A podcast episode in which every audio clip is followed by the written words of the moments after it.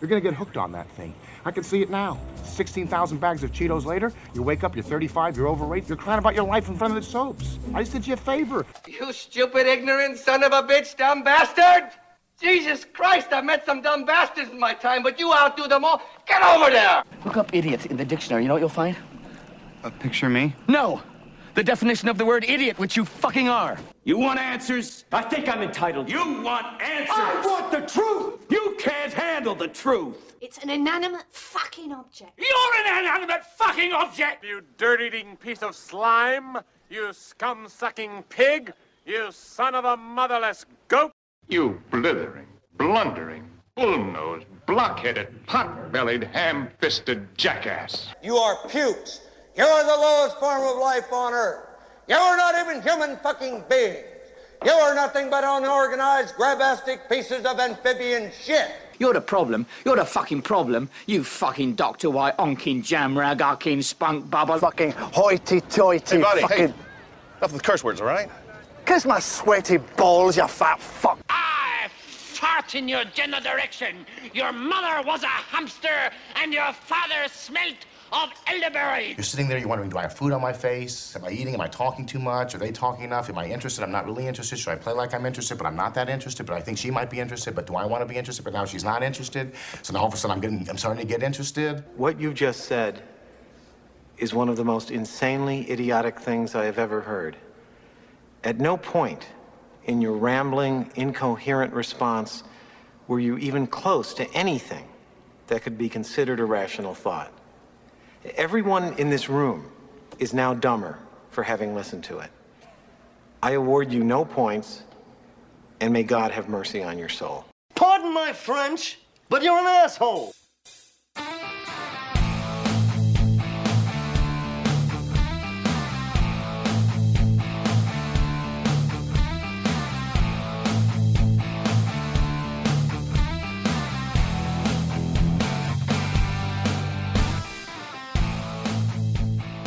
Well, hey, welcome to another rant show right here on 60 Minutes with the podcast that is now eight shows all rolled into one.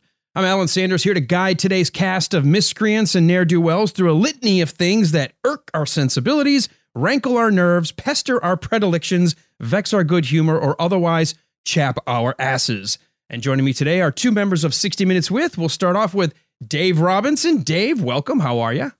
Hello, it's good to be back once again on this rant show to let off a little bit of steam. Great to have you back. And for a first time ever from one of the 60 Minutes with crew, Tom Downey. Welcome, Tom. Hello, hello. It's it's good to be here in a different a different room of a 60 Minutes with Tower. It is. We just added this on the extension. I think it's actually added to the outhouse of the extension. So we're going to see what happens. Uh, normally, we hear you on the uh, Decade of Decadent shows. You and Dave uh, talk about movies from the 80s, movies that you haven't seen in a while, and first time watches. But this is your first time here. So give the audience that might be listening to this episode, but not ha- but hasn't gone back and listened maybe some of the other shows you're on. Uh, tell us a little bit about yourself. Well, um, I've been podcasting with Dave for, we were just saying before we came on out, eight years now. Uh, previously on Apes Picture House. Um, I am a man who lives in the east of I am a man. I wasn't prepared. A man who wasn't prepared for a little intro. Um, you weren't prepared to introduce yourself. no, I'm an unprepared man from the east of England. that, that's the best description ever. you know what really pisses me off when people come to a podcast unprepared. well, it is it is actually a pleasure to have you and uh, to be able to talk to you uh, face to well, I say face to face, voice to voice here on the show uh, as we are on either side of the wonderful Atlantic Ocean. Uh, thanks so much for being able to make this work timing wise between the time zones. Dave, I'm going to go to you first because I know the last time we had you, we weren't able to get to quite so many of your rants. And I think you last told me it was over three handwritten pages. So why don't you kick us off? I am still backed up with rants. I think I suffer from rant con- constipation because there's there's always so many that I need to get out there. Uh, and thankfully, uh, you have the show, Alan, where I can squeeze them out into people's ears. Uh, my my first rant of this show, it's a three-parter. Can you believe that? A three-parter. And now, is this what you shared earlier today on on uh, social media? You showed a picture of kids on a playground. I did, yeah. That's one of the advantages of following us uh, on social media, specifically our Twitter. That's the main social media that, that we use at 60 Minutes with. And I did I did tweet a picture earlier of kids in, in a playground. So my, my first rant, like I said, is three parts, is all themed together, and that one theme that flows through them all is primary schools, which I think, if I'm right, Alan, is called elementary schools in America. That is correct. Uh, although That's we do have, we I'll say this: some school systems may split their elementary into what they call the primary, which might be pre-K, kindergarten, and then first grade, and then second, third, fourth, fifth would be the rest of the elementary. And sometimes it's K through uh, K through five or K through six, depending where in the United States. But yeah, generally elementary school. Although some have broken now elementary into two pieces, so you'll have a primary and then the elementary. You're confusing bastards in America. We, Well, we're never content to let something work right the first time, you know, because it's working. Let's go ahead and fuck with it and try to something Yeah, different, you know. Why not? Well, well, primary schools over here in the UK, uh, you start when you're five. You go into nursery school when you're four. Primary school is five to eleven. And so I've got this three-part rant. So I'm going to I'm going to go through them all, and after each part, I'm going to throw it over to you two because I'd love to hear your feedback uh, on what I'm going to say, and of course, I'd love to hear the listener feedback on everything I'm going to say. This all began a few weeks ago, and I was watching BBC News over here, which is of course one of the main news channels, um, breakfast news on the television. And there was a headmistress from a primary school on breakfast news.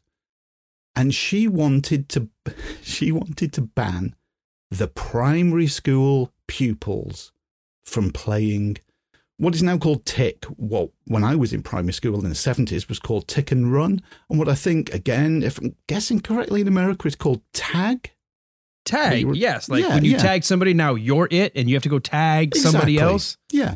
So she wanted to ban tick. The reasoning being that, it was too it was too aggressive. Um, now I cannot remember playing tick when I was a kid, and it got overly aggressive.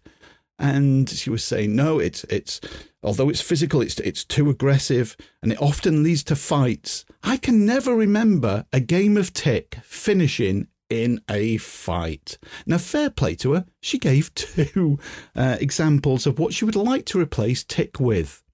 The first oh, one being, I can't wait to hear this. here you go. The first one being uh, holding hands.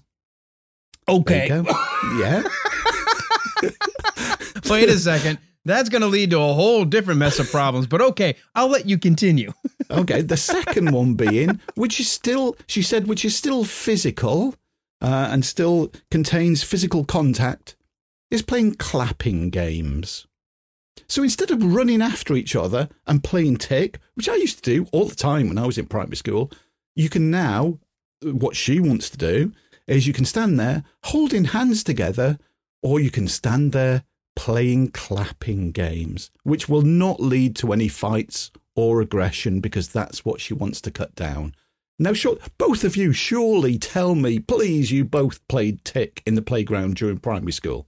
I know for a fact tag was a mainstay, not just for me as a kid, but when my kids were growing up, we would play tag, especially like at the beach. We would play frozen tag. Uh, I don't know if you've ever Oh, played that, classic. where Yeah. one person is it quote. Yeah. Oh, I guess that's a problem too because somebody's got to be it, and they would go You around. and to if they they tagged now. somebody, You they have had to to, be freeze, right?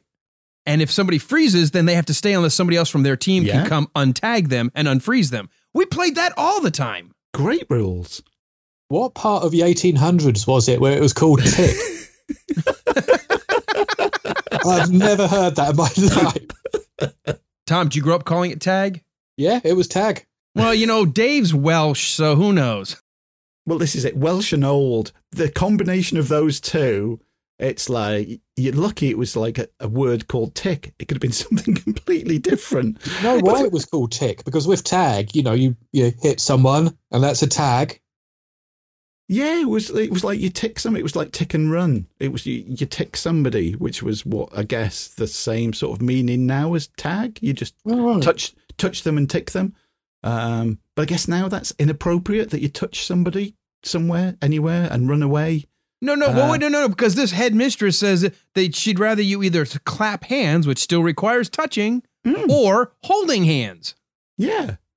So they're still touching. That's more touching. And why does it lead? Why does it lead to aggression? I cannot remember any game of tick or tag or tick and run, no matter what the fuck you called it. I cannot remember any of those ending in a fight or anything like that. I mean, what school is she headmistress of? Where are these these innocent playground games ending in like primary school kids beating the shit out of each other? Was like unbelievable. And the Can thing say- is, yeah, sure, go on. I was gonna say, can I say that if you have, you know, five, six, seven year olds and the game of tag is causing uh, aggressive behavior, there's a different issue out there other than the game of tag. Yes. I mean, there's a child that requires some medicine and or some serious social services. Okay. Yeah, and holding hands or playing clapping games will not fix that whatsoever at all. But the, I think the we should look at the head teacher here because it's just like, no, no, I want them to hold hands. yeah, stand there holding hands for. I mean, what is it? What is it now? It's it's the morning and afternoon break in primary schools now. It's like fifteen minutes or something, and you've got you've got the whole of the classes stood there holding hands. How's that going to work? Kids don't want to hold hands with each other. And what happens if you have an odd number of kids in the class? Who's who? Who gets the uh, who gets the social? uh, You know, uh, uh, who gets to be like completely the social outcast? Who gets to grow up with some other kind of mental health problems? They'll be sitting on a couch twenty years later, going, "I wanted to be a good person, but no one would be there to hold my hand." It's just going to have to be a big, a big circle of holding hands. Yeah. That's the good oh point, Tom. That's the only way you could do it. Otherwise, you've got that, like you said, Alan, that one kid just slowly rocking in a corner, crying, going, I've got nobody to hold hands with. And that's it. The thing that made this worse, going on to point two of the three, was the very next morning on the very same news show on the BBC, there was a woman that come on and again was complaining about primary schools and again saying that she wanted something banned from primary schools and she wanted packed lunches banned. Her argument being that, well, parents today are just putting too much shit in the packed lunches. They're putting crisps in there, which is like chips in America, and they're putting sweets in there, which is candy in America, because you've got such a fucking different language in America. I know. We. I wish we. I wish I spoke your language. But they're saying yeah, she was saying, "Oh, oh, parents are just putting too much sugary stuff in there," and this this is the reason for child obesity in primary schools in the UK is that parents are putting too much shit into the packed lunches, and and primary school kids should be forced to eat whatever the the lunches that the schools give them. Now, two points here. Point one. I remember from my pri- primary school days, and granted, that was in the fucking 1970s, it was shit food. It was chips and cheese and all sorts of stuff. Nothing really healthy whatsoever. Point B, I'll tell you what, the best way to stop child obesity in primary schools is make them run around, maybe playing games like tick instead of standing still, holding fucking hands, or playing clapping games. It's like I couldn't believe that this same this story come on the very next day about child obesity after somebody had said stop running around, stop these primary school kids running around, and then the next day somebody's saying then, oh you're fat because of the meals, and well, but you want them to stay still and play clapping games. Now I remember one vivid memory I have of my primary school days is, and I, I flip flopped between taking in um, packed lunches and having the school meals. And I remember when I was on school meals, and this has stuck with me forever, is the teacher, and again, this was the 1970s, different time. The teachers sat there and made me eat vegetables, which I fucking hate. And it's the reason why I hate them to this day. Anything green, I just run away from screaming and and they made me eat it, and I threw my guts up afterwards because these teachers sat there and said, "You've got to finish your meal. You've got to finish your meal." Whereas before, when I took a packed lunch in, and it was a sandwich, and it might have been, you know, shitty salmon paste from a little, you know, plastic jar that we had back then. Maybe not exactly healthy, but I enjoyed it and I ate it all and it filled me and I didn't puke my guts up afterwards. So again, you two, what are your what are your memories and thoughts of uh, you know, your lunchtime meals in primary school? No, you you stole the thunder right out from under me. I let you keep the monologue going because my first thought was, wait a minute, the same genius that's telling you stop, don't run around is saying, oh, by the way, the food your mom and dad is packing is making you fat. Well, hello, fucking move. you know? Here's the here's the here's the two-step process to making sure that you don't become obese. Eat less, move more. You do both of those, you're pretty well guaranteed you're going to be okay. I think the thing is, like, Dave, you had, you know, like your packed lunch when you were in school, and I had similar when I was in school. That was like in the nineties, let's say, for the bulk of it, which was sandwiches of some some description, thing of ribena, like blackcurrant juice, bag of crisps, and obviously they're still saying this now, like, oh, you know, like the parents aren't packing enough, and like obviously there was like Jamie Oliver, wasn't there? There was that big kick about Mm. healthy food. Rightly, everyone ignored Jamie Oliver, which should be just the the go to thing with Jamie Oliver, just ignore. But so it's just like, well, we're all right, you know, like as a as like two. Well, shall, shall I say we're in two different generations, Dave? Yeah, yeah, let's. I think you can. Yeah. and we're fine, you know. So like, why why rock the boat? Can I tell you, our biggest problem growing up was what lunchbox we were going to buy with what TV show or movie was going to be on it, and whether or not it was going to get us thrown into somebody else's locker or not. That was it. That was the big danger. No one was going around saying, well, mom and dad didn't pack two fruits, a vegetable, and a different kind of snack for you, along with a, health, a wholesome meal and a glass of milk. No, fuck that. You know what we did? Talking about energy and tag. Not only did we have recess in elementary school three times a day morning, lunch, and usually afternoon we ate the fuck out of our lunch so fast to get out there so we could play tag. oh, I got to bring this. Okay, I'm going to bring this around to a, a, a story from Texas here in the United States. Last year, I think Dave, you and I may have been chatting about it on on uh, um, on face not FaceTime, but uh, WhatsApp. A study by an elementary school in Texas after a three month trial of taking kids out for recess three times a day found that the kids were more attentive in class, had less problems acting out, less instances of ADD and ADHD, and the teachers are going, hmm, maybe if we let the kids go outside and burn off some energy, they'll fucking learn something in the classroom. well, I guess, Dave, you and I grew up where we were all fucking geniuses because we already knew that. Exactly. Instead of them standing there holding hands, or, if you're lucky, burning off a shitload of calories, playing clapping games. Jesus Christ, what are you going to do? You're going to be so fucking piss bored. You're going to go, please, you know, when we were at school, primary school especially, you're going, oh, you, you didn't want playtime to end. If the kids there are just standing there holding hands or playing clapping games, you're going, let this end now, please. Let this Yeah, end now, Shoot or me. kill me. I might not have even got to double figures in age, but fucking kill me now because I You know, don't if I- want anymore. There we go. See, if I bring a gun to school, it'll put an end to all this shit. yes, this is it. That's where the problem is. No, I'm serious. The reason this study came up in the United States is they have slowly eliminated all recess in favor of, quote, more instructional time. We're falling behind some of the greater countries in the world. We need to stay on top of it. We need more education, more instructional time, more learning time. And then all of a sudden, teachers are going, well, these kids won't fucking stop acting up in class. I can't teach them anything. Duh. Let them run around for 15, 20 minutes. Yes. Guess what? They burn all that shit off. They're sitting there. Sure, they may stink like little motherfuckers, but that's okay. They're inside sitting there crisscross applesauce because we no longer here in the United States can say sit Indian style because that would mm-hmm. be offensive, but they can sit with their legs crossed and learn something. Exactly. But the thing is, it all came together in part three of my rant when, well, obviously you can't, you cannot play tick, tick and run slash tag anymore because it's competitive. And you can't do anything competitive in primary school anymore because everybody gets a whole, everybody gets participation medal.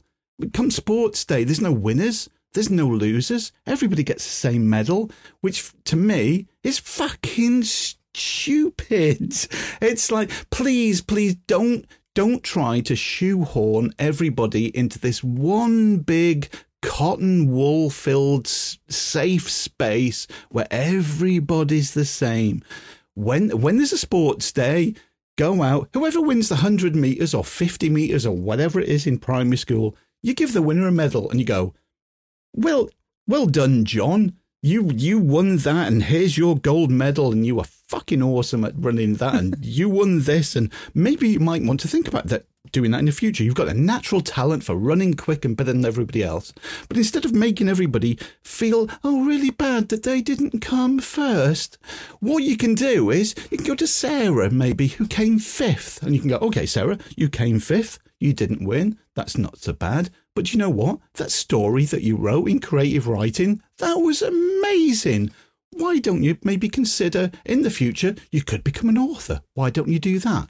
Then you go to little Johnny, who finished last. Because let's face it, it's always little Johnny in these stories because he's a complete twat. And well, it's because he's a oh, fat ass because his mom and dad packed the wrong lunch and he doesn't exactly, actually play any yeah. games. he, he, he, just had sweets and crisps, didn't he, the bastard? Right. No fault of his own. and he came last. He waddled in last, eating probably a packet of crisps. And you go, okay, you came last. You didn't get a medal, but no worries. That piece of art you did in the art class, that's the best I've ever seen. You could be one of the best artists in the world. And also, though, if you still enjoy running, you might have enjoyed doing this. You finished last, but you enjoyed doing it. You can still run because you can still enjoy doing what you do. You don't have to be successful at what you enjoy doing. I mean, fuck me, me and podcasting is a prime example. You, you just just enjoy doing what you do, no matter how successful you are. But focus on the things that you're really good at, and don't try to put everybody into this same cotton wool filled space where, oh no, there's no winners and there's no losers and you're all the same. Because, yeah, that's really going to get you primed for real life, isn't it? When you like go out there and do a job and you're going, oh, well, yeah, so and so might have done really fucking amazing at that and I didn't. But we all still get a participation medal, don't we? Because we're all the same. no, you fucking don't. You don't. Start them early, get them ready, and say, you're not good at that, but you're really fucking good at that. And even though you're not good at that, still do it if you enjoy it. Why not do that? well, as a recipient of many effort badges at school, I feel personally attacked right now. oh, I tried. You know what? All through primary school, all through primary school, till 5 to 11, I could not swim. I was scared shitless of water. Every week we walked, we had to walk. It was a, virtually a one mile walk from the primary school to the swimming baths, and I hated it. And I was in tears most of the time, and I wouldn't go in because I couldn't swim. I didn't want to swim. I was scared of water. And it, if somebody had just said, "It's it's just it's fine. Doesn't matter if you're last. You don't have to. You don't have to do that." And eventually, I sort of doggy paddled 10 meters width and I got a badge for it, a separate badge, not a participation badge, a separate badge because just me had really faced my fears and done something that nobody else had done. And I sewed it onto my swimming trunks and I felt so fucking good for it because I'd finally done it rather than if I'd just gone into it and gone, oh, I don't like this. And I'd still got, you know, a badge anyway that badge that I got meant so much more because I'd faced my fears and done it, and I didn't have it for ages. And it's like, oh, don't don't just give participation medals to everybody. Just give winners and losers, but praise what they're good at, even though it might not be that. All right, let me give a let me give an example of this. Uh, Dave, you and I are basically in the same age range, so when so we're raised very similarly in terms of what our parents expected of us, that there wasn't, I never grew up with the idea of a participation anything. It was, You were first, me or if you or you were the if you came in second, you were the first loser. Okay, that was Hmm. it. There was first place. Everybody else, fuck y'all. Right, and you had to figure out what you were good at, but you only figured it out by trying other things. If I had Hmm. been lied to my whole life that oh you're just as good as Johnny. Yeah, okay, well Johnny's fucking faster than me. There's no way I'm just as good as Johnny. Okay, Johnny's gonna go win a track meet here pretty soon, and I'm gonna get on the track field and get laughed at. Okay, don't do that to me.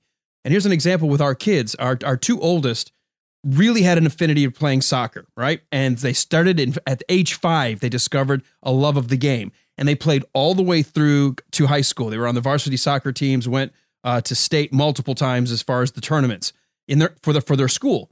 But we told them so many times early on, if we were watching them, I would say, or my wife would say, okay, you really didn't try hard today, or I don't know what you were thinking today. You were not paying attention. You weren't doing what the coach told you. They get so mad at us. Well, the coach said we were all great. I'm like, I don't fucking care what the coach is saying to be all PC with you. You sucked today.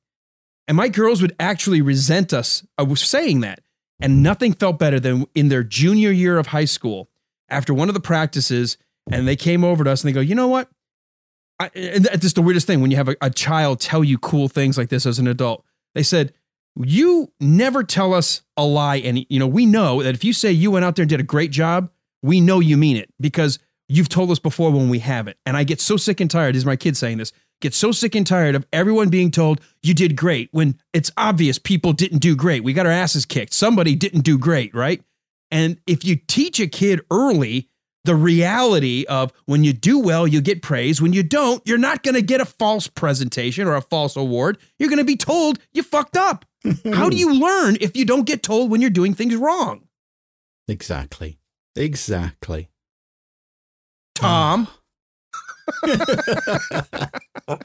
Well, maybe with these schools and these sports days or sporting events, whatever, maybe like we're living in a time of actual unbridled honesty, and they're just like, all these kids are shit because a lot of kids are shit, a lot, and they're like, what are we going to do? Like, how are we going to disperse rewards? So we we're just like, yeah, all of you, go on then, you're all as bad as each other. Do you know uh, but what- yeah, what- like, what if you're you had- saying if you're saying about little fat Johnny though, because he's probably little fat Johnny because he's been sat holding hands with Pam for 45 minutes out of every lunch hour. so Look, do you guys have a show? I'm assuming you do. It's something similar because Simon Cowell, you know, came over here to start American Idol. But I'm assuming you have similar shows where people try out. They've got, oh, you know, I guess what's this got? Britain's Got Talent, stuff like that, where mm-hmm. people sing and whatever. There's nothing that cracks me up more. But then I feel sorry because these are the kids that were told their whole lives that they were something other than they actually were. They were told, You're a great singer. You sing just like everybody on the radio. and they show up to these fucking things with this delusion of grandeur and this, these falsehoods from 18 or 20 years of being lied to because nobody wanted to hurt their feelings and say, You sound like two cats screwing in an alley. That's what you sound like. You don't sound like a singer. and they go up there, and then you can tell the, the kind of people they are because as soon as they get told, Okay, you just don't have, like, oh, you don't know talent. You don't know talent. Who are you to tell me I can't sing? um, I don't know. The guy that's like found actual talent that's on the air. Okay. But that they get that sense that shield, the, the, the sort of, I guess, it's like surrounds them that they've been told their whole lives how great they are at something when they really aren't, that they no longer have a sense of reality. And I think that's a disservice to those kids. Yeah, definitely. Yeah. Definitely. Yeah. You just, it's just planting false hopes in the minds at such an early age when you should be going, okay, this. This is life. You, you've got to get ready for it. There's nothing. There's nothing wrong with not finishing first, not being the best at something that you're not the best at. Because trust me, there's something out there that you really are the best at. You just got to find it. Got to figure it out. And if you're being lied to that you've been told you're the best at everything, I mean, what the? How does that? How does that create for a normal, healthy psyche to go forward thinking you're the best at everything? Yeah, I know for a fact I suck at almost everything. I thankfully I, I found the one or two things I think I'm good at, or at least I have fun doing.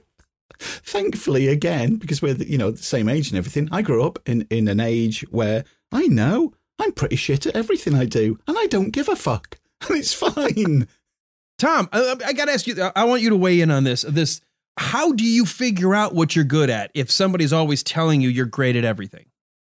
Well, you don't. You just go ahead with life thinking you're good at what you're doing. Like like someone will tell you like at some point in your life, but like like you say like you give the American Idol and um, Britain's Got Talent example, but like at some point like it's probably going to happen more when you're older and you've left like you've left school, you've left college, university, what have you. Like it, you you can't go on thinking you're great at everything because someone's going to tell someone's going to bring you back down to earth sooner or later. Maybe not when you're a kid, but like when you've got to go and do real life stuff, then that's that's when you learn. But like you say, like it'll be horrible. hmm Dave, I, I, I've often, and I wrote about this a while ago, and I, I don't know what you think about my theory on this, but when you were younger, if somebody like hurt your feelings, or especially like in elementary school, if you were picked last for something and it hurt your feelings, you got over it usually pretty quickly. And most of us at an early age, we learned that that stuff is not lasting. And so we quickly develop techniques to just, ah, whatever, and you move along. If you wait till someone's 19, 20, 21, and finally, like Tom said, give them a dose of reality, I don't think they're equipped to deal with it. And I think that's why you got so many, quote, millennials that just don't know what the fuck to do with life. They haven't been told no for so long or told you suck at that, pick something else. They have no coping mechanisms because they never had to to learn that. You you know exactly that's that is the point, Alan. You are not equipped to deal with it because I grew up with like I was shit at football and I was always the last to be picked when people you know at school and it was like football teams. You, you okay, here's the two and they're the best people and you're going to pick the team and it was like oh. There's Dave. He's last. Oh fucking hell! You've got to have him on your team. But then I was, you know, I was really good at things like uh, hockey. I was in the hockey team. I was in the basketball team. Things like that. I ran the hundred meters. I was the best in the fucking school at hundred meters. You bastards. You know, things like that. You find out what you're good at, what you're not not good at, and then when you're not picked for stuff, you go, oh, okay, well, I'm good at that then, and you'll find something else. Whereas if you go forward and you're in later life and you're going, and you're thinking, I'm great at everything. And then all of a sudden you're going, you're a bit shit, really. And then in this age where we live in now, with the whole digital age and social media, and everybody's got a voice, and everybody's got a voice worldwide, and everybody can say worldwide, so and so's a bit shit at that, aren't they? It's a bit different when we were growing up and people were saying, oh, Dave's a bit shit at football, so we're not going to pick him. And it just stayed there. Whereas now, it's worldwide. You've got to learn these lessons early, or else it's just that the lesson is going to be so much harder and slap you around the face so much harder. And I think that's what people are finding now. And it's like, I feel so sorry for kids growing up today in this age with this social media and having to put on a different face on Twitter, on Instagram, on Snapchat, on TikTok, and all these fucking things that keep appearing all the time. And most of the time, the face that they're putting onto it, it's not them. It's the face that they want to project. It's the image they want to project. It's what they can do that they want to project. Whereas when we grow up, it was just us because it was all anybody that knew about it you were just there in the playground and it never went any further. And that's the sad thing really. And again it's not be me being an old twat. There is mm-hmm. good things to do with social media and the d- digital age. Us doing this show now is a prime example. You know if it wasn't for that we'd have never got in touch with you. We wouldn't be doing this show. So it's finding that balance but how do you do it? It's finding a happy medium and I found with the examples I give in that three part rant that I've just done, is it's gone too far to one way. And and it can go too far the other way. We need to find that happy medium where everything's sort of balanced, by fear that we can't anymore.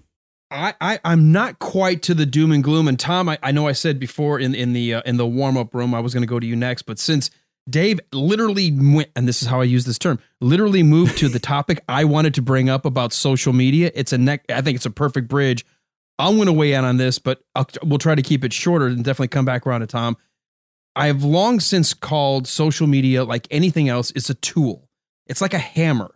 You can use a hammer to build a house, or you can use a hammer to bludgeon someone. You have to learn how to use it.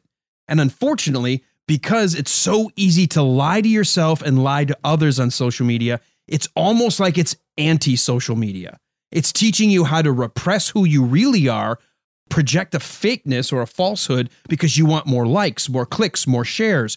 And so many people that don't have the the the skills to cope with adversity or cope with being told no because they were raised as we just talked in that first segment with participation trophies they live almost in this fake world. It's not the real world anymore. It's not like you're sharing like Dave you and I and Tom and everyone here on 60 minutes with we're on WhatsApp we're talking to each other we're sharing what's actually happening in our lives. But too many of these kids you know they're not only projecting a falsehood for everybody else because they want to impress everyone they actually then, even though they know that's what they're doing, they then turn around and believe everybody else is who they are on social media. And now they start feeling bad. Well, I'm not as good looking as her, or I don't have as much as this person, or look at the vacation they went on, or look, look at all the fun they're having, and I'm stuck at home or I'm at work, and, and now I'm depressed. It's not social, it's anti-social because we hmm. haven't taught our kids how to be real. We everybody wants to be either famous, get the likes. It's like pseudo celebritydom where we're, we're we've watered down what it is to be a celebrity to the point everybody wants to be one and because of social media they think they are you're not you're not famous just because you get 30 likes or a thousand likes or shares you've got to start realizing that the real world is what's around you not what you're posting online or even what you're reading from other people online Yeah, definitely. And I think, uh, I mean, social media is really good. And it's like, because of, because of the digital age and social media, it's the reason me and Tom became friends. Going back before 2012, when we started podcasting with Eight's Pitch House together, oh, years before then, we were on an online DVD forum, and that's how we got to know each other.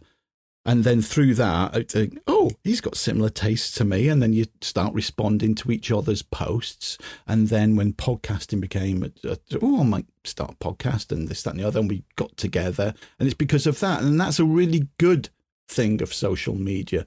But like you said, Alan, it's, I find it's it's really getting out of control that social media is now not you being yourself. You're putting this false presentation of what you want to be out there, uh, and all the filters are a thing as well. Jesus Christ, that's another rant that could be that I've not even written down. Is all these filters where you change how you look? Just why? I mean, I the I wouldn't be on social media at all. I used to have my own um, Twitter. I used to have my own Facebook. I used to have my own Instagram. I deleted them all. I only go online now through the podcast social media. And if it wasn't for the podcast, I wouldn't be online. The people that I want to keep in touch with, I keep in touch with through WhatsApp. Because you know what? I've got your phone number and I can message you directly. I can phone you up and I can do all of that and not share it with anybody else. These random people.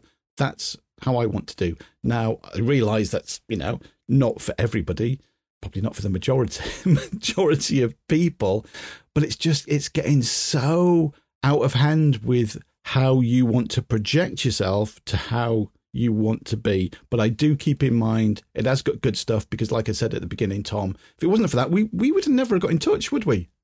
No, not at all. And I think like the internet now is, uh, you know, a much different landscape to what it was in like that website you mentioned, the DVD forums. That was like 2003, 2004. I joined that, and that was like all I um, that was like all I can like them. Those sort of websites was just all I can sort of remember of the internet. There wasn't any like social media as it is now. No, not at all. Like maybe MySpace crept in near the end, but like, and then you know, even 2012, it was like now it's just it's like like you say, you have your breaks from you. No, sorry, you have your you know you took a break from all of you know Twitter, you broke all that off, all your and just do it 60 minutes, and you've, Yeah. you're on WhatsApp only. Like I have, as you know, I have like social media breaks now because it's just it's just like not even just for like for kids, like putting across how they are now, but like for everyone, it's just too much. It's just this overwhelming. You're killing me. Every like is killing me. Did you go back and listen to Show 3? oh, my, oh my god, yeah, me, me with likes is yeah, it's me trying to. It's, I'm buying time and while I'm forming the thought, but I have got something in front. I've got something in front of me actually, which I don't need to say like a lot because I'm going to be reading off a phone. It's a tweet I saw the other day, so so- social media good. The year is 2010, and a woman in Coventry has just pushed a cat in a bin. Literally everyone you know online is whipped into a frenzy about it. Some call for the return of a death penalty. That was odd, you think afterwards. Every day of the next decade is like this. yeah. Oh my god. That's good. wow. Yeah, you know, I I wish and uh, the, here's the thing, Dave, and I know I get why you pulled back and pulled away. I also know it's it's it's almost impossible. You can't put the genie back in the bottle. So do you withdraw because it's for you, but then you you miss out on other opportunities or engagements or maybe even ways to sort of be the example that hopefully we can swing this pendulum back because that's what I think I I'm always I try to be anyway honest on social media. Maybe it's because I was raised in that generation, Dave. You and I were. I don't have a reason to lie. I mean, I'm happy with who I am. I'm happy with my talents. I know what I'm good at, what I'm not good at. I don't share what I'm eating. I don't. I don't take mm. pictures of like stupid crap just because I need to post. Oh my god, I haven't posted in like six minutes. I if I don't do it now, someone's not going to like me, and I'm going to lose my friendship status or whatever. I don't. I I feel like I have to be online because of what I do with radio, with staying on top of um, people in the news, uh, newsmakers. So many people have Twitter accounts, and so you can kind of get an insight and reach out. But there are times I just wish that we didn't have it, but I don't know how you can put that genie back in the bottle. You can't. I don't no. think you can. I don't think you can. I think it's too far. It's too far gone now, and I feel bad for like. I'm lucky that we all grew up without the internet. Like I know, like I am younger, and I had the internet when I was like the last years of school but now I'm just, I'm just the kids that are growing up now. They're they're with it from as soon as they can read it, and it's not good. No, I don't think so. I think we, if we're not taking more proactive steps, and it it does start as parents, and let's face it, most parents feel like they're so busy they don't do the job they should anymore. At least in my estimation. But you know, take the phone away. Don't give them a phone at age five to start because you're too busy. You know what? My kids uh, now I, now I sound like that guy. my kids would have as much fun grabbing some pots and pans out from underneath the cupboard and banging on them as they would playing on an iPad. But you know what? You learn more about shape and color and sound and texture when you're playing in the real world, not playing in a virtual flat screen world. And I wish more mm. parents wouldn't use the iPad or the computer screen or the I- or the iPhone or smartphone as a babysitter how about you actually engage with your kids? And maybe it's because mine are just getting to that point where my two oldest have graduated college. They're off. They've got their own place. I've got my third daughter down, and she's actually uh, at at uh, in Spain right now, studying abroad for a semester as a junior in college. And my youngest is about to start college. They're coming back and telling us things like, Oh, remember that time we did this? Remember that time we went camping? Remember that time we went fishing? Remember that time we, we, we went kayaking the first time and Ashton got stuck on the rocks? They're not coming back and saying, Remember that time we played Candy Crush? Remember that time we actually tried to solve some word puzzle online? It's about going out and experiencing things. That's what they're coming back to us with. That's the thing that that is exactly it. And because I've just stuck to my social media is now it's it's all to do with this podcast 60 minutes with podcast. And thanks to the podcast though i've had the opportunity to post so many pictures of me with me with so and so and me with that and me at this place. But i don't because it's not about me. I don't want people to see me. I'd rather take a picture. We i go to a gig with you know we're in the lucky position of we get press passes to go to gigs. We get press passes to go to conventions and all sorts of places. I don't post pictures of me there and me with this person and me with them and me pulling the same fucking Instagram face all the fucking time and nothing else in the background because it's all about me. I'll just take a picture of what's happening there because I'm there and it's not about me. But unfortunately, the generation now seem to think it's all about them and creating this false life of them that they have to project to their friends. And it's it's sad and it's depressing and it's a lot of pressure on them. And that's why there's so many uh, young people now suffering from depression and wanting to take their own lives and all this that and the other. I think because we're older and we grew up in a different time we'll go somewhere and we'll do this, that, and the other, and we'll go, look, I'm here. Here's a picture of what I'm looking at instead of, mm-hmm. oh, I'm here. here's a picture of me. And if you look really closely, you might see a little bit of what's happening behind me. But here's me, and I'm pulling the same face as I pull in every single Instagram photo. And and and obviously I've I've changed it with filters. And it doesn't really even look like me, even. now I look because- skinnier and I don't have any wrinkles and I look Yeah, beautiful. Exactly. Oh God, Dave. To be honest, you could do it with a filter.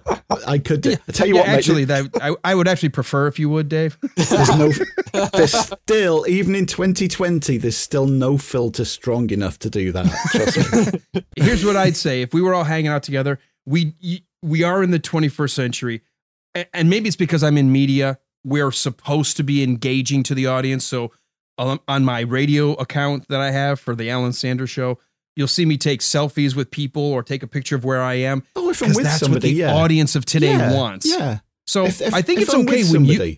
yeah, There's nothing wrong do. with having some pictures of you, as long as, like you said, maybe you get somebody else to take the phone and take the picture so we see where you are with the people. Because when you did Yeah. the picture with you and Sly Stallone, I would have been pissed if you weren't in the picture. That was good. I liked seeing that. I was happy for you. So it's not so all about me, but every now and then it's okay to be kind Yeah. of about you too. No, no, no, that's fair enough. Yeah, you do. If you know, if I, I'm going, I can't say anything at the moment, but hopefully I'm going to a gig and covering it next month, and I'll take a picture of me and the person whose gig it is, and that will be on there. But there'll be one picture, and the rest will be of the gig, and the write up will be of the gig. And trust me, the picture of me and the person will not be changed so I look 20 years younger, so I look 80. It's just, no, it's not going to happen. It's just as it is. Well, Tom, I know you've been, uh, and maybe that part of it is, is you're in the background and it's hard to jump in, but I want to make sure you get at least your topic in because we're already coming up close to that full hour, and I still have the would you rather game that we need to play to uh, see which we which of these you options you'd pick. But as far as your rant list, Tom, uh, and maybe we've already kind of jumped on some things, like we've already Well, been talking about yeah, school and competition. But what did you want to bring to the table today? Well, I think it carries quite nicely on from how people present themselves on the internet. Funnily enough, um, because it starts with me being on a social on Facebook, which is never a good start to any anything these days, because Facebook's easily the worst out of all the social media. So I was on Facebook, and there was this person who I'm not friends with, but they were tagged by someone else, and they were like, Careful, you're No, not supposed to play that. tag. Play clapping games with them instead, Tom. Yeah, they were Hold hands hands. if you have to. That's it. and it was like this this guy was like i don't like home alone and i'm just like the movie home alone and hmm. it's one of them isn't it and they're like it's boring i'm just like well you can level up, you can your opinion on any film is your own you can you can say you hate the godfather you can say you love the godfather you know but when they said oh it's boring i'm just like you can level anything you want at home alone like any other film But you can't really say it's boring, can you? It's not a dull movie.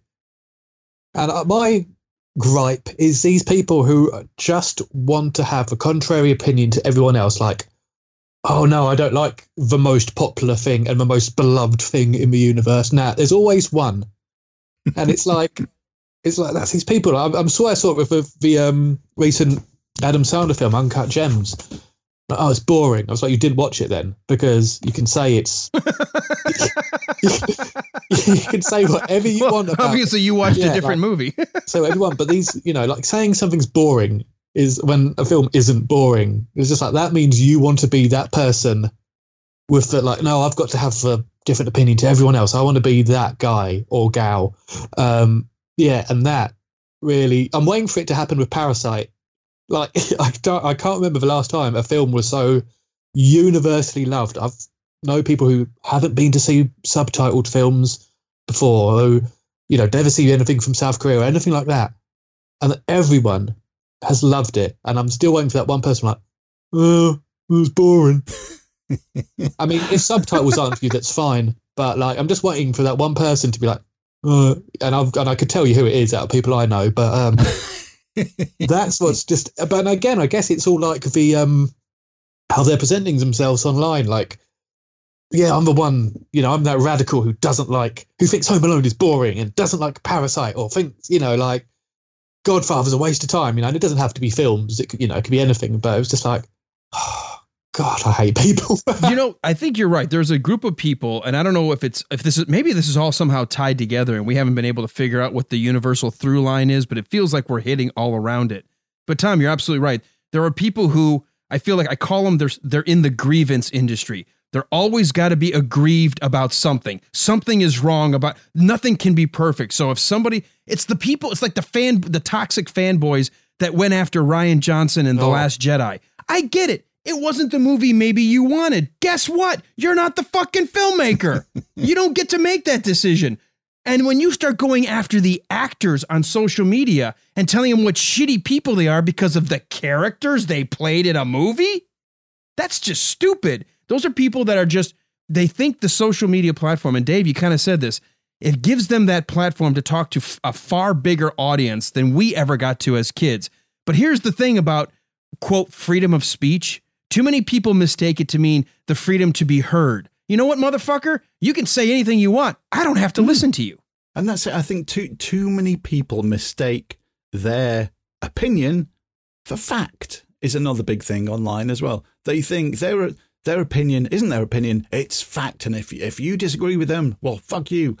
You're wrong. And I think it's a good point, Tom. I've seen it so many times of people going, "This is this is like so popular, so popular." And I'm sure even people who think I really fucking love this, just for the sake of it, to be contrary, go, and that was shit. And I'm going to post it shit. So I'll get some attention online because I'm not getting any attention anywhere else. And it does, it really does happen. It's, yeah, that's, yeah, I agree with you there, mate. You know what? It's it's the live action version of clickbait. Yeah. I want to get more people telling me how crappy my opinion is, and I know if I go contrarian to everybody, everybody's going to all of a sudden, and now I'm going to feel like I'm the center Yeah. of attention. And you know what? Everything I've said on this show, if you don't agree with it, it's fine. I don't care. Because it's just my opinion, and your opinion might be wrong. And that's fine. And you know, I'm not going to go online and go, when you might go, oh, that 60 Minutes with Rant episode when Dave said about playing Tick and they were holding hands. I think everybody should hold hands.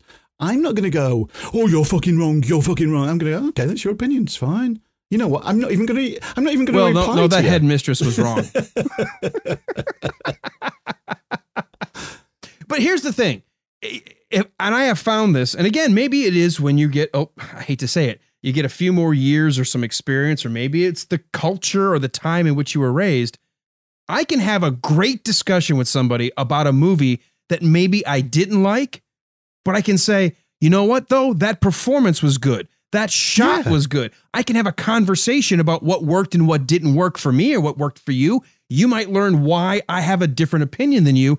But when you have these basically black and white, it's either my way or the highway assholes, they're the ones who go, oh no, fucking The Last Jedi, worst fucking movie ever. And anybody who says anything otherwise, I'm defriending you. Well, how the fuck do you learn anything about anybody, including yourself, by shutting off Exactly. conversation? Yeah, exactly. And all those people with The Last Jedi, it all got, kind of backfired on them, didn't it? With the next one. Because they hated that one even more. yes. And it was their fault because the filmmakers bent to their will, which they should not have done at all. No, they should not like have. with Ed, I think I said it in the way back when in the WhatsApp group, like whether it's movie, TV, like even like I do the crewing on a wrestling company, even storylines in wrestling, you do not l- listen to what the fans say. You've got your the writers are there Yeah. for a reason. Exactly. I think you said it in one of the shows, you and Dave. I remember you saying something about that. It's like you either like The Last Jedi or you don't. That's fine. But to bend to the will of the fan, guess what? You can't please everybody. So which fans get more of your ear Mm. than others? Because had someone come to me, I would have said, Rian Johnson, thank you for giving me something new and fresh and innovative. And it felt like I was watching something cool. And whether I agreed with everything, fuck all. It's your story. I still liked it and I I don't know if you've seen this, and I, I, this is kind of like maybe more for an entertainment show, so I'll just leave this here. I don't know if you've seen that the, the leaked script of what was supposed to be the follow on to The Last Mhm. Jedi until all of the toxic fanboy backlash. That script would have Yeah, been amazing. yeah. It would have taken Rian Johnson's movie to the next level. And instead, we got basically a, a an A team mashup on on steroids on for the big screen. A fun ride until you ever ask yourself, But why did they do that? Or how did they, do, you know, the final, the rise of Skywalker, if you turn your brain off, fine. You're just hitting me with color and sound and spectacle and a couple of funny one liners. It's a shit movie. and I am, and I hate that because we had something cool before, but we let the fanboys di- dictate which way Disney should go with the final story. So, with that said, the whole grievance industry, Tom, that's a great wrap up to everything that's sort of connected today. Because I do think if people can't learn to converse and stop this whole, I'm aggrieved about everything. Well, you know what? Very few things are all one or all the other. You might not like a movie, but there's still things liked about it. Or maybe you like the actor or the person. Find the things that cre- create commonality and bring us together for the conversation instead of figuring ways to divide and or cut each other off. Yeah, definitely, definitely, definitely. All right. Well, since we're coming close to the hour mark, and I try to keep these at the 60 minutes with mark. How unusual for It's a show time to- called 60 Minutes with. it is. Well, the the last show you guys uh, put out, the ABC of Gaming, it was like the elephantitis of the nuts. Oh, it was three hours long. That's the thing. The thing, though, the good thing about it is me and Tom can go, nothing to do with us. It's their fault. yeah, it's their fault. yeah, hey, I wasn't on it either. Notice this: we're able to keep it under an hour. Leave it to the professionals, Chris, Adam, and Ben. we know what we're doing. well, this is the part where I uh, I added this a couple of episodes back, and I think uh, the audience response was really good because it gets them in the middle of it as well. We call this a, it's a takeoff of the uh, card game Would You Rather, but I always have it in the vent of uh, the rants we talk about, or the things that just kind of something that just makes us feel, you know, the blood pressure goes up irrationally. So we'll play this game, and I'm going to start with Tom, and then we'll we'll alternate back and forth. Uh, and of course, I'll throw mine in there as well. But Tom, here we go, and the audience can play along at home. Your first, would you rather? Would you rather work for a boss you hate but make good money, or work for a boss you love but make minimum wage? Uh, I don't know why I'm doing the big intake of breath like it's a hard decision for me because it's not, because I love money. so, and in my years, I've probably had more managers that I've disliked than I've liked. So it wouldn't be a jump. So I would take from a manager I hate and the money over the manager I liked and a minimum wage because I just love money, man. I like it. Nothing, nothing wrong with that, Dave. See, no, I'm the opposite, and maybe it's because of I'm a tiny little, a fraction older than Tom. Uh, We, well, by that I you mean an ra- entire generation, but who's who's splitting hairs here? who's who's counted? Uh, yeah, I would rather, as long as I've got like food on the table, roof over my head, I would rather enjoy every day of my life. And if those basic costs were covered, and if if there's any more money for a little bit of gravy, like a holiday or anything like that, that's a plus. I would just rather enjoy every day. So I would rather go into work with a boss that I really love and just bring home enough to cover basic costs. You know, this is a tough one because I I then there's another question that I'm going to get to at the end. I put these as bookends about jobs and what you love, but for me, I'm like Tom. I've had more people in my in my work experience that are the most miserable, rotten bastards. But as long as I'm getting a paycheck and I and I and I like what I'm doing, I'm, I I can I can't assume that with the question. I think I'd pick the money, um, but it's I, I almost feel like I'm in the middle because yeah, Dave, you're absolutely right. There's something about being feeling like you're in a in a positive work environment because that can really Mhm. drag your ass down if you don't have the right coping skills. But I think right now, if at this moment today, I'd say I'd pick the boss I hate as long as I was getting a pretty good paycheck. You know what? The, the best paid job I've ever had in my entire life, and it was really fucking good money, I'll kid you not. Unfortunately, had the worst bosses I've ever had. And I was so pleased to leave that place. And I felt such a weight off my shoulders when I left. And I went into another job earning a lot less. And I was a lot happier. I do have to tell you, it's hard. It is very hard if you don't have a very, very thick persona. You don't have a very uh, thick skin. It's tough working for somebody who's just a miserable person. Mm-hmm. Dave, next one. Would you rather always have a song stuck in your head or always have an itch you can't scratch? Oh my! You know, oh wow! I've been thinking about this. I've start. I started thinking a few days ago about doing a tweet of the first song that comes into my head and just tweeting on the 60 minutes with the count. There's the first song that's come into my head. Because you know what? I'm sure all of us and everybody listening at some point during the day gets a song stuck in their head. Tina did the other day and we were driving and she was going, I can't get this song out of my out of my head.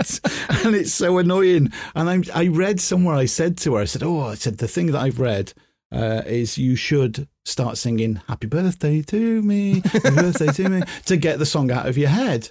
Um, but I I have had a, another song in my head again all day today. Uh, I don't know. I think I probably have the song stuck in my head because normally it's a song that you really like. So what's wrong with having a song that you like stuck in your head? So I'd go with that. Okay. I'm going to go next here and say I agree. I'd rather have the song stuck in my head because what I end up doing is singing it out loud for the next three, four, five hours. And at some point, I must sing it out of me because it eventually goes away. There's nothing worse than an itch you can't scratch. Exactly. Tom? Yep, I, I'm all three of us. Yeah, I'd agree. The song, like, because it it's a nice problem to have, isn't it? like Dave said, mo, you know, like I, I won't say I haven't had a few stinkers stuck in my head time to time. Like, oh man, how's this in here? But it's you know, it's you've got a song in your head with the itch. Like, oh man, that could be anywhere. So, and Now- for how long? And I can tell you, my uh, my family hates when I get one of these songs stuck in my head because I found one of the ways to get rid of it is to start coming up with alternative lyrics, and they're never they're never good lyrics. They're always perverted. For example, I, I finally watched the Disney live action The Lion King, which I thought was just amazing, the animation. But the song Hakuna Matata got stuck in my head, and so I kept going around Hakuna Matata, and then finally I, fi- I changed it to The Girls Got Big Tatas, and it finally my wife was like, "Will you stop singing?" you ruined it for yourself and got rid of it. I did. Actually, then I kept thinking about, yeah, now what other movies could I go watch that that song would go with? Okay. Hmm. Yeah. I'm sure there's plenty. All right. Number three, Tom, this goes to you. Would you rather have every movie spoiled before you went to watch it or not be able to watch the movie until it's been out for over a year? That's a tough one. Um, Well, I thought about you guys coming on and you in your 80s picture show and your love of movies and you keeping track of all your movies on that. What's that app you were talking about in one of the last uh, uh, decade of decadence shows? You you were talking about you keep track of all the movies you've ever seen. oh yeah, Let, Letterboxd. Yeah. So I thought of you Yeah. with this one. Um, I would probably choose to wait the year because there's nothing worse than having a film spoiled. As long as it's not spoiled to me in those 365 days, it'll be a bit shit because you couldn't really talk about new films with people, but you, they wouldn't be spoiled for you, and you can still go in watching it for the first time, which is the main thing. Yeah. Dave? Yeah, I'm with Tom. I would rather wait a year, go into a movie because we're both such huge movie lovers to go into it completely unspoiled. And let's get it right. There's so many movies been made now. We'd still have loads to watch while we're waiting during that 365 days of that that we'd never seen before. As you know, as many movies as we'd, as we'd love to watch, we're never going to watch them all that we'd want to. So yeah, it's I would rather wait a year, as tough as, as that would be. I'm exactly with you. All three of us are in line on this one. Uh, and I can say the reason I know for a fact that this is how I feel is more often than not, I don't go see the movies. They're so expensive today to make a date night out of it. You're going to spend 40, 50 bucks. I've got a home theater. I've got a 65 inch widescreen TV with the Dolby Atmos surround. I'll wait. I usually wait till it comes out on Blu ray. I buy the movie for 20 bucks on sale, less than the movie ticket in the first place, and I get to own it. Yeah. So I'm okay waiting. Yeah. I've never, I was when I was younger, I, I probably was much more the other way. But now that I'm a little older, I don't have to see it opening night. Uh, in fact, I can't remember the last movie I saw, quote, opening night. I usually wait anyway. So, all right, Dave, this one goes to you. Would you rather have your browser history made public or have the last 20 pictures in your camera made public? The last 20 pictures in my camera because more than likely they'll all be about podcast mascot Bodie because that's all I take pictures of. It would Much be, to it's going to be your dog and sheep and grass. It is. It is. Tina goes, You love the dog more than me. Oh, well, and she'll look at the pictures in my phone gallery and it will go, yeah, there's thousands of pictures of him. And whereas the, there are hundreds of pictures of Tina, there are thousands of pictures of Bodhi. But having said that, if you went to my internet browsing history, all it would be would be stuff to update the website. So I, I'm Yeah. fine with either, really. This may be the wrong age audience for this question. but you know the answer to that question when when your wife or your your girlfriend, your significant other, whoever, when they say it's like you love the dog more, say, well, you know what? Let's do an experiment. I'm going to lock you and the dog in the trunk of the car for eight hours. I'm going to open that trunk. Who do you think is going to be happier to see me?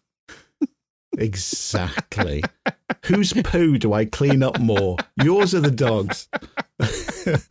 oh, actually, it's Tina's, so that's a bad example. Oh! okay, I'm not saying that. You said that. All right, Tom, what about you? Would you rather have your browser history made public or the last 20 pictures from your camera roll? Well, while Dave was talking, I've consulted both my browser history photos on my phone, and I would say the 20 photos on my phone because they're all just random screen grabs of shit at the moment. At the moment, this answer could change within the next 24 hours. It all depends whether it's a Friday or Saturday night, right? exactly, but yeah, photos. Yeah, I'm, I'm the same. I'm I'm going to say photos because I'm very much like you all. I'm either taking uh, pictures of uh, the kids, the dogs. I'm ta- I'm taking pictures of things outside or or things at the radio station. But I my picture roll is very unspicy. You're not going to find anything worth looking at in in three or four years worth of pictures on my phone. All right, Tom, we got two more left for the audience playing along at home. But Tom, you get to answer first. Would you rather forget your significant other's birthday every year or forget your anniversary every year? Every year. Which Hmm. one which one would you rather forget every year? Their birthday or the anniversary? Man, And remember, they might be listening. there isn't one, so that's unlikely. Well, it's not right now, but you never know. Oh yeah, good point. In the future, future listening. Um, birthday. God, they're both. I'd say birthday. I mean, in an ideal world, it would be this alternating year thing, but um, You make a habit of dumping everybody just before their birthday, you won't have to worry about it. good point. Good point. So you say birthday. Dave, what about you? Uh, I would not want to forget or not make a point of Tina's birthday, mostly for the reason that it's five days before Christmas. And for many years, her birthday just got lumped in with Christmas. So I do Ah. like to make her birthday separate because it's on the 20th of December. And she grew up for years having a shit birthday because it's, well, here's your, here's your birthday and your Christmas present. Oh, So there's there's a I'd rant I'd rather- topic all to itself. Oh my, yeah. So I'd rather make that a good day at the expense of the anniversary gets forgotten. Uh, and you know what? I am ex- I am the same thing. The birthday, only because, and this is the honest to God's truth. I, I'm on marriage too. My wife is on marriage too. And the way we kind of live our lives, we have forgotten our anniversaries, actually forgotten our anniversaries more than once because it's always at the end of the school year and there's so many things going on because it's mm-hmm. May 12th.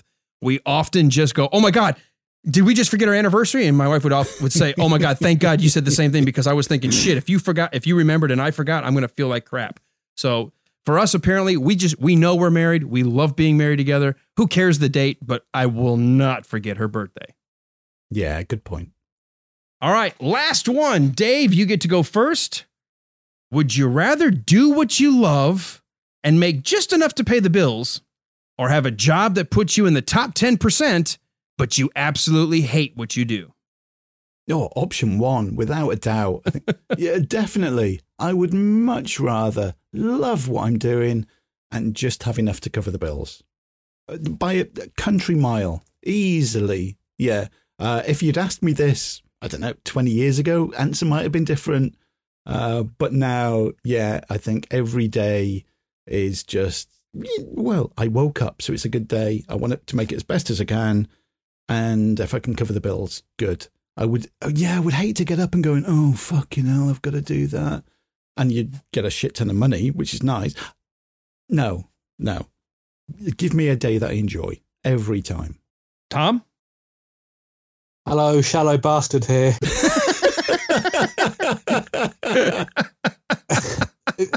it's like I've worked in retail most of my life, man. Is it a job that I'm going to hate more than that? I don't think so. So give me the give me the high earnings and the shitty job. There's going to be time to you know to look forward. When I can be just like, yeah, but I'm going to be doing this soon. This is how I've operated for the last 20 years. yeah, but I've got this to look forward to. I've got this. I've got all this money. I'm going to piss it away on this, and I'm going to go and see that gig. I'm going to go on this holiday, and it's all just working towards that. If you've got the mental fortitude to create the barriers that don't let your job interfere with your personal life, that Yeah. definitely works. I got to tell you, Dave, I'm with you because I've been in both. I've been in both camps, and Mm. I have found that I am making half what I have at the highest point before in my life, and I'm easily twice as happy as I've ever been because I get to do what I love. It doesn't even feel like work, and there's something to be said about coming home and not being pissed at the world and yelling and ranting and in a bad mood and kicking the dog. I I'm happy all the time. And I don't know about you, but mental health is a good thing for me. I like being happy. Oh yeah, I'm I'm earning less now than I was thirty odd years ago, and I'm much happier. So yeah, that that's a big that's a big thing. That's going to bring us to the end of a rant show, but I always like to have Ooh. everybody get a chance to not just uh, sign off with any last thoughts, but uh, any recommendations on where they can find you or engage, because obviously we'll do that with the, the 60 Minutes with ha- handle as well. But Tom, you were the first to join us. This is your first rant show, so we just popped that cherry. You'll be welcome back anytime. Uh, t- anything you want to add? Anything that you want to circle back around to before we wrap this up? No, no, I think we've. Uh, I think it was quite a good little circle of internet-related stuff in the end. Wasn't It all it worked. Like, uh, yeah, yeah, I think it flowed quite nicely. Um, but no, no, nothing to add. Now, you said you're involved on social media far more than Dave, probably maybe more about the same as me. So if somebody is listening and they want to follow, engage, talk to you or whatever, do you uh, do you share your social media out there for anybody? Yeah, I think Twitter would be the best one. Um, I don't do Facebook much or, or as much now. Um, Instagram's just looking at pictures, pretty pictures. Um, so yeah, I'm on Twitter at Thom Downie, T H O M D O W N I E. Excellent. And I'll go next because Dave has all the other stuff memorized about 60 minutes with. It'll be a lot easier. Uh, you can always find me. I don't have anything else to add besides it was great having Tom and Dave. I'm really happy you were able to join us again. This is this has been a, a fun addition, I think, to the 60 Minutes with group. Uh, or as far as offerings, I've had a lot of people say, "You guys have me laughing. You have me playing along. You guys are saying things that are making me say, yeah, exactly the same,' or what the fuck is wrong with you?" But as long as you're listening, that makes me happy. Uh, you can find me on Facebook, The Alan Sanders Show. That's my public page when I do radio anywhere. Uh, I do actually what's known as terrestrial radio outside of podcasting. You can also find a podcast that I started with my buddy Walt, The Wilder Ride, and that is about the movies of Gene Wilder. And you can find me on Twitter as well, Alan J. Sanders, all together, A L A N J Sanders. It's a four letter word, Alan. Use it like you use any other four letter word. I'm used to it.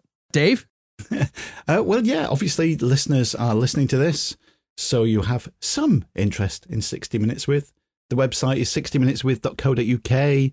There's contact us form on there. You can email us direct, which is 60 minutes with at, uh, contact at 60minuteswith.co.uk. We're on Twitter, we're on Instagram. Both of those are at, at 60 minutes with. We're on Reddit, search for 60 minutes with podcast. Everything is numerical 60, not alphabetical 60. On the website, there's a new edition that you can leave us a podcast review. It's so easy. You can tweet at us, you can email at us, you can leave it us on Reddit. The, all of the reviews do help to get us more guests, more competition prizes, of which on Twitter, we constantly have a shitload of prizes. On Twitter, we give away thousands of pounds worth of prizes on Twitter every single year. Uh, we've got eight format shows, uh, like Alan said. Uh, thanks to Alan, this is the eighth format show.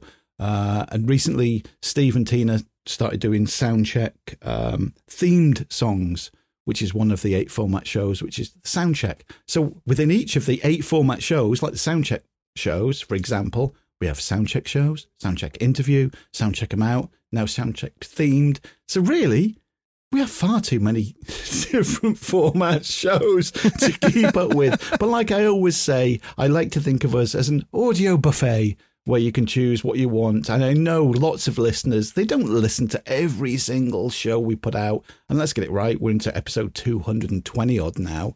Uh, you can pick and choose what you like. And I'm sure no matter what, there's something out Mhm. there that you like. And if you just like the entertainment shows, you like the Decade of Decadent shows that me and Tom do, uh, you like the ABC of gaming shows, you like these rant shows, thank you. Thank you for whatever you listen to. And hopefully, we just give you a little bit of entertainment, a few laughs, and uh, it's free.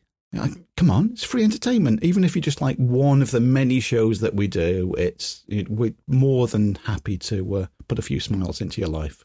I like to think of this as the 21st century of the old variety shows we grew up on, whether it was Benny Hill, whether it was the Carol Burnett show, or any of the other ones, where it's one skit after another. They may not all hit the sweet spot, but you tune in every single week to find out what's going to be there. So come back every month to find out what other episodes have dropped since the last time you visited.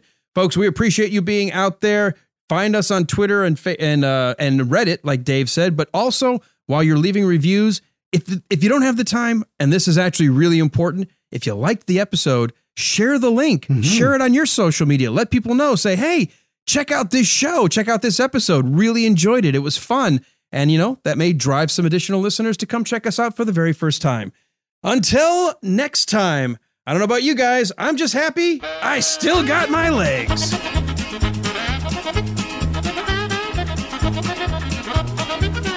Hello. Well, hello, Dave. How are you? Hello, Mr. Sanders. I'm very well. Thank you very much. How's the uh, how's the heart health going? Uh, I may drop dead at any point during this podcast, but don't worry, you have my permission to carry on uh, and get it done. Okay, good. Well, as long as we've both got our priorities, because I would say the exact yeah. same thing to you. Don't think our wives or you know significant others would understand, but I do.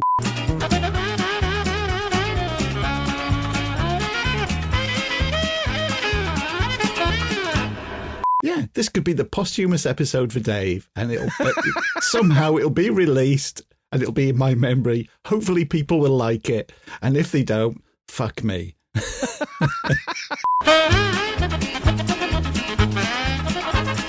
Okay. Yeah, yeah, and you've got mine. We got we've got a few, um, which may be a little bit of a pain, and of course, I will pay you overtime rate, of Oh. which the sixty of which the sixty minutes with overtime rate is fuck all.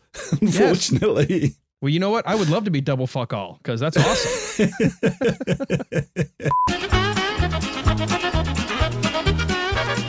okay, I just got a text message from him that says every time, hold on, every time I join it crashes Skype out. Oh, I'm on. Oh, I'm on. Oh, there, there he is. Oh, He's figured out oh. how to use his PC. Excellent. Got it. Only took a few years. we've only been podcasting since 2012. Come on, give, give us a break, Alan. For God's sake, What, what I, what am I expecting? we're we're professionals. God damn it. Especially at the fuck all rate we were just talking about. I mean, yes. Yes, the the pay rate that we do is uh, ranges from fuck all to fuck all. and you said I'm getting double because of the editing I'm going to have to do. So this is going to be awesome. Yeah, you're you're gonna get double fuck all. Lucky you.